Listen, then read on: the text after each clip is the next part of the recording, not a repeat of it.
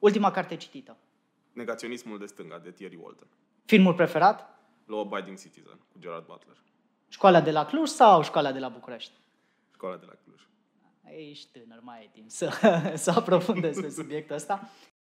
Salut, Matache, îți mulțumesc că ai acceptat să iei parte la acest interviu. O să doresc să discutăm puțin despre cine a fost Matache înainte să ajungă la INM, de ce a luat decizia să renunțe la avocatură pentru a intra la, la INM și cum este viața lui Matache la INM, îndeosebi în această perioadă uh, de pandemie.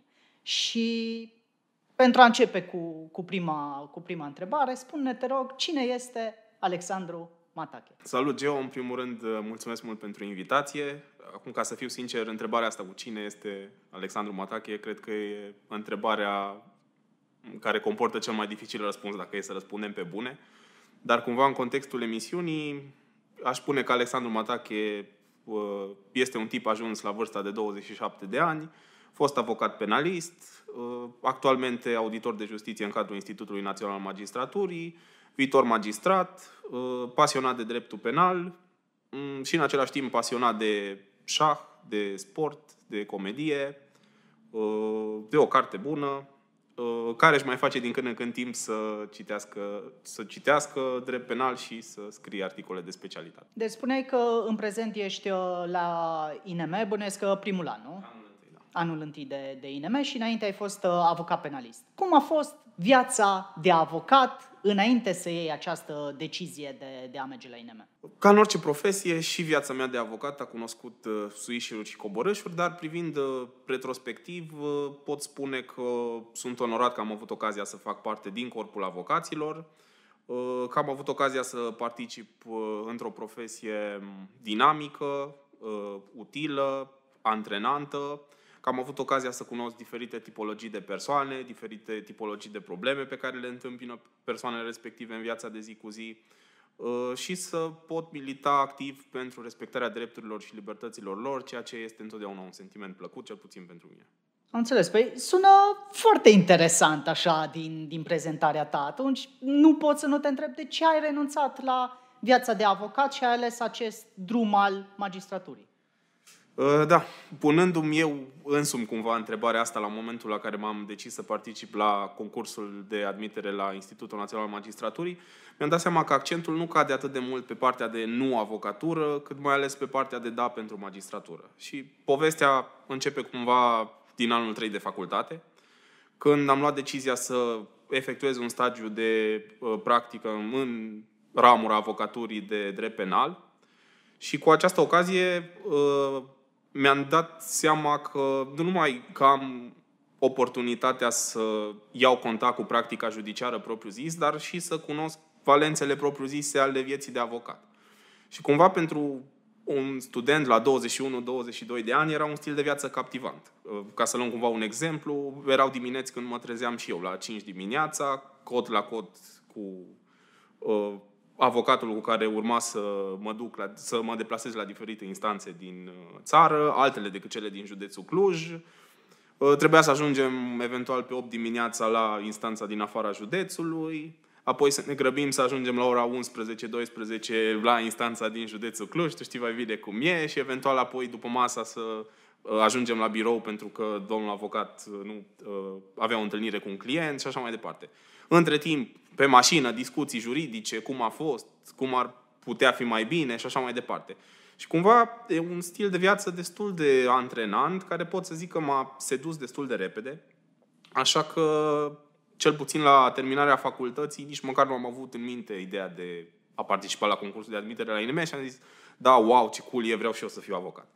Și am reușit să devin avocat în 2017, numai că profesând propriu zis și fiind pus eu în uh, ipostazele pe care alpinter de odinioară doar le observam cu atenție, dar nu, nu jucam eu propriu zis rolul respectiv, mi-am dat seama că nu mi se potrivește atât de bine și că oricât de nobilă e profesia, uh, mă regăsesc mult mai bine într-o profesie juridică în care am ocazia să fiu neutru, să fiu imparțial, să nu fiu ținut de interesul procesual al unei persoane, să nu trebuiască să-mi adaptez pledoaria sau viziunea asupra unei probleme juridice în funcție de acest scop. Așa că am zis că e momentul unei reconversii profesionale. Nu a fost o decizie ușoară și până la urmă a fost o decizie luată după lungi momente de introspecție personală și după analizarea avantajelor și dezavantajelor fiecarei profesii, dar până la urmă am spus că nu pierd nimic dacă încerc să particip la concurs și iată că după multă muncă am reușit. Am înțeles. Judecător sau procuror? de fapt, îmi retrag cuvintele. Asta e cea mai grea întrebare pe care puteți să mi-o pui astăzi, nu prima. Uh, sincer să fiu, nu m-am decis. Deși cumva e momentul să mă decid, pentru că vin examenele, vine momentul alegerii. Uh, dacă la momentul la care m-am decis să particip la concursul de admitere la institut uh, aveam în minte profesia de procuror, ca urmare a pasiunii pentru dreptul penal, urmând propriu zis cursurile și ședințele de pregătire profesională din cadrul institutului, mi-am dat seama că aș avea aptitudinile necesare să fiu judecător. Penalist, desigur.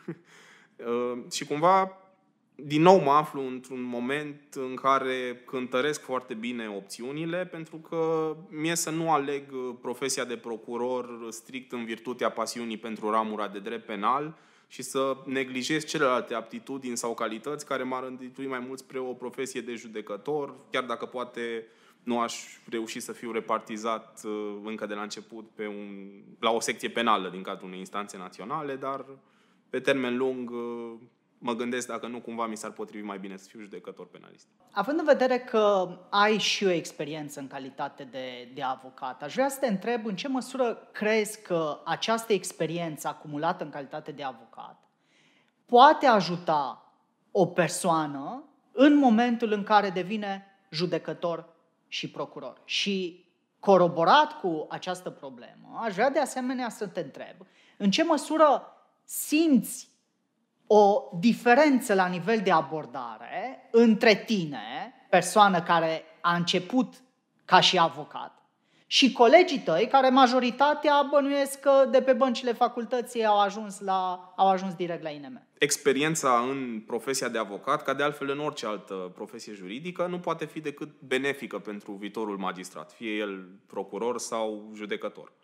Uh, așa încât uh, asta vreau să-i sfătuiesc și eu pe cei care au un plan să urmeze o carieră în magistratură. Dacă cumva nu reușesc uh, să promoveze din prima, din prima încercare concursul, uh, să nu stea pe tușă un an, ci să încerce să profeseze dintr-o altă perspectivă, pentru că va avea posibilitatea să ia contact cu resorturile lumii în care până la urmă vrea să profeseze, chiar decât dintr-un alt unghi. Și treaba aceasta nu poate fi decât benefică.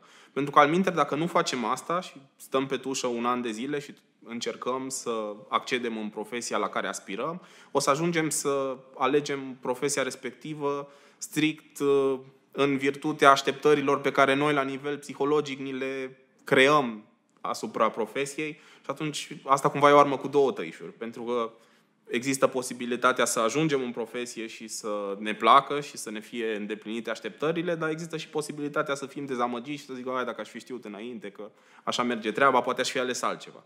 Și atunci aș sfătui cumva uh, aspiranții la orice profesie juridică să nu rămână pe tușă dacă nu reușesc de la prima încercare să acceadă într-o profesie și să încerce cumva să profeseze chiar dintr-o altă perspectivă în viața judiciară.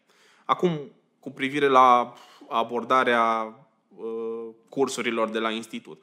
Uh, într-adevăr, realitatea este că se simte o diferență de abordare între colegii care uh, au o anumită experiență profesională și colegii care uh, vin de pe băncile facultății, dar cumva mm, mie nu mi se pare că diferența aceasta este una hotărătoare. Adică uh, toți colegii mei, cel puțin colegii din grupa mea, pe care am avut ocazia să-i cunosc mai bine uh, și cu ocazia asta îi salut pentru că știu că o să se uite la noi, văd în privința colegilor care nu au o anumită experiență practică o compensație, în sensul în care sunt dornici să aprofundeze cât mai multe cunoștințe, uh, pun întrebări, ne pun întrebări chiar nouă, colegilor care avem experiență. Uite mă, voi, tu în practică, cum ai resimțit problema asta sau așa mai departe. Și atunci există dorința de a te updata și de a suplini lipsul respectiv. Da. Păi oricum, pe viziunea actuală a legiuitorului, în curând o să mai discutăm despre împăcări de loc, că dispar toate, deci uite cum se, sim- se poate simplifica dreptul, este nevoie doar de o voință uh, din acest punct de vedere. Pentru că am ajuns la uh, discuția cu privire la cursurile de la, de la INM, aș vrea să, să te întreb următoarea uh, chestiune. Ma, fiecare om când, uh, înainte de a ajunge la, la INM, are o anumită percepție despre cum urmează să fie cursurile, probabil se mai interesează de la persoane care sunt la INM, care au trecut prin INM, cum sunt cursurile și are anumite așteptări.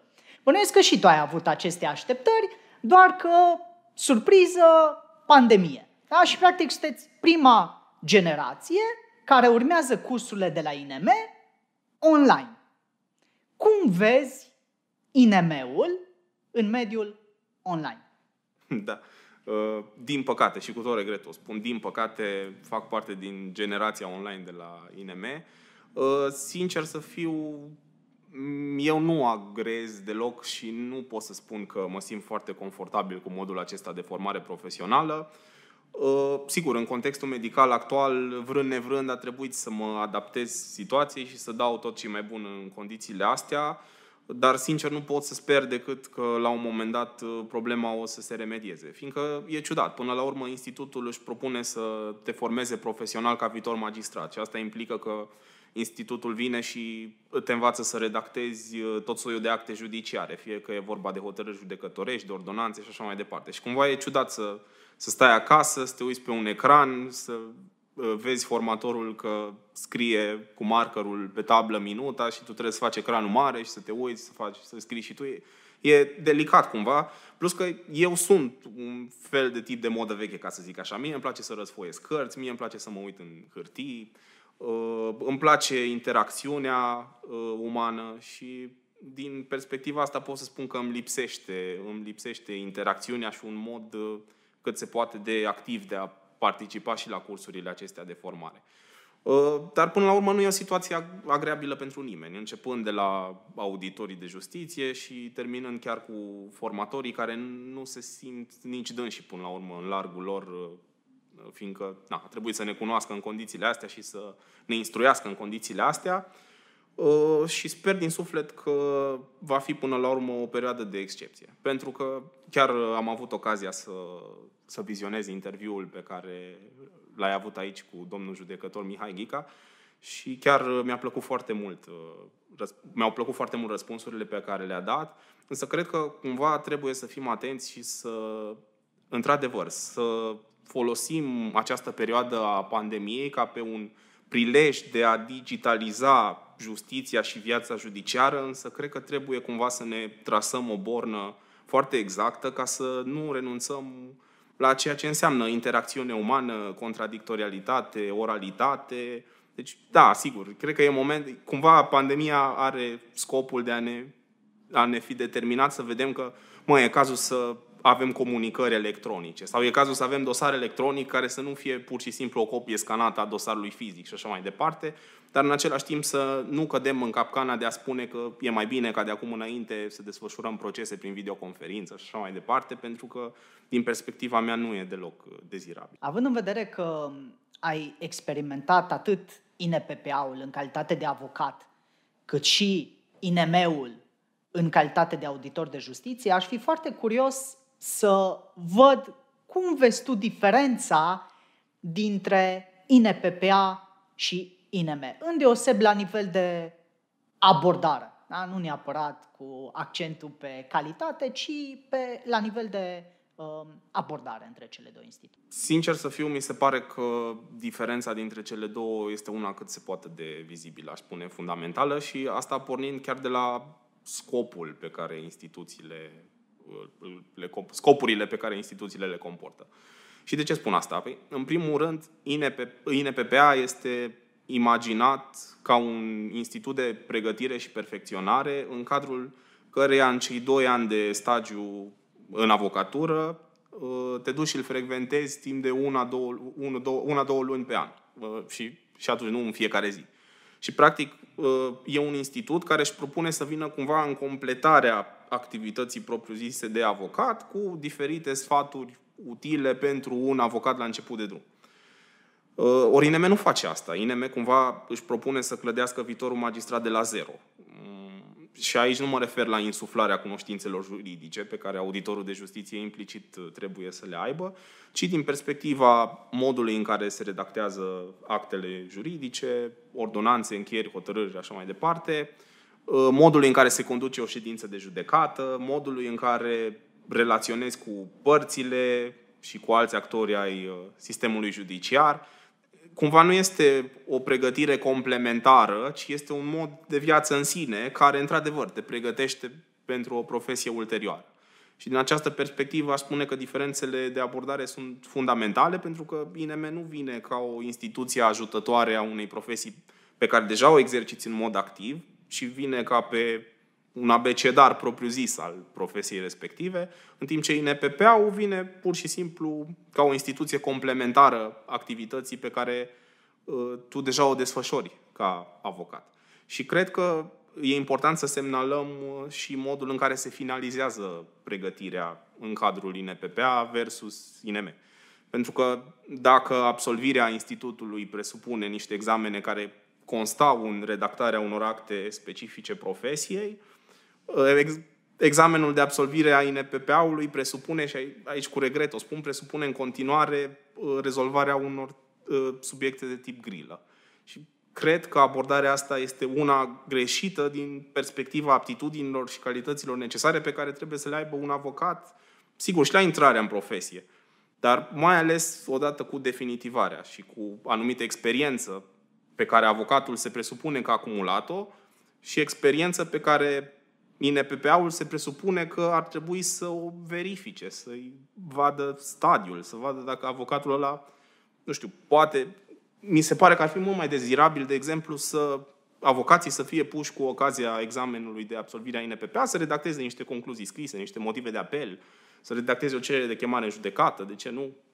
Cumva, din perspectiva asta, cred că ar trebui să existe o, o reformă. Mi-a plăcut foarte mult abordarea ta și, sincer, și eu cred că dacă e ceva pentru care te pregătește INPPA-ul, îi pentru examenul de la INM. Dacă și acolo sunt tot grile, deci practic poate să fie așa. Putem să spunem da. cumva. Da. Mă rog, sper, sper și eu să, să vină o reformă în ceea ce privește um, INPPA-ul. Tot având în vedere experiența aceasta duală pe care o ai INM, INPPA, trăind și ca avocat și aproape un an de zile ca auditor de justiție, aș dori să te întreb dacă ai putea să te întorci în timp și să-ți retrăiești studenția.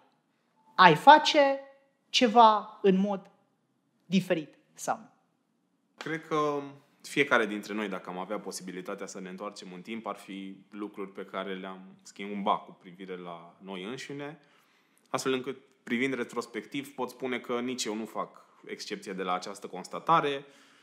Poate că realizez acum că au fost momente în care mi-ar fi plăcut să studiez mai mult sau mai intens. Pe de altă parte, sunt momente în care mi-ar fi plăcut să mă relaxez mai mult, să nu fiu atât de stresat.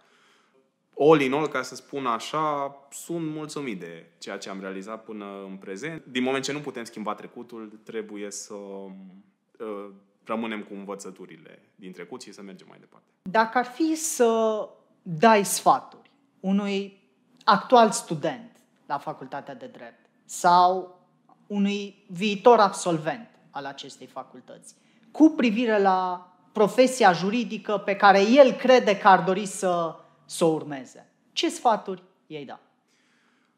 I-aș spune în primul rând că este foarte important să efectueze cât mai multe stagii de practică în perspectiva viitoarelor concursuri sau examene de admitere în profesiile juridice sau mai puține stagii de practică, dar pe o perioadă mai îndelungată.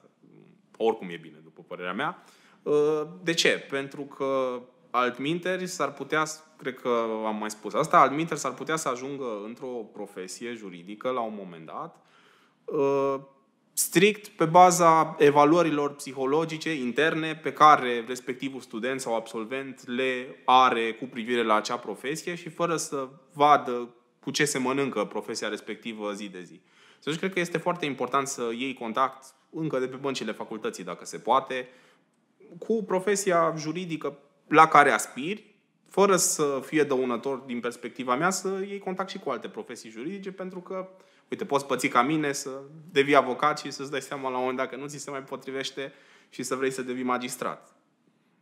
Și atunci, cred că cel mai important lucru, sigur, pe lângă studiul individual, participarea la cursuri, la seminare, la fel de important este, la fel de importantă este participarea la stagii de practică. Da. Pe asta, asta mi se pare și mie interesant că uh, spuneai că ai făcut practică la un avocat când erai student, ți-a plăcut, a început să-ți placă din acest motiv această profesie, ai ajuns avocat, ai ajuns să practici în calitate de avocat și pe parcurs ți-ai dat seama că de fapt menirea ta este să fii judecător sau procuror. Deci, până la urmă, cel mai important asta este, să trăiești pe propria, te, pe, pe propria ta piele o anumită profesie juridică, pentru că doar atunci poți să realizezi cu adevărat dacă e sau nu făcut pentru respectiva profesie.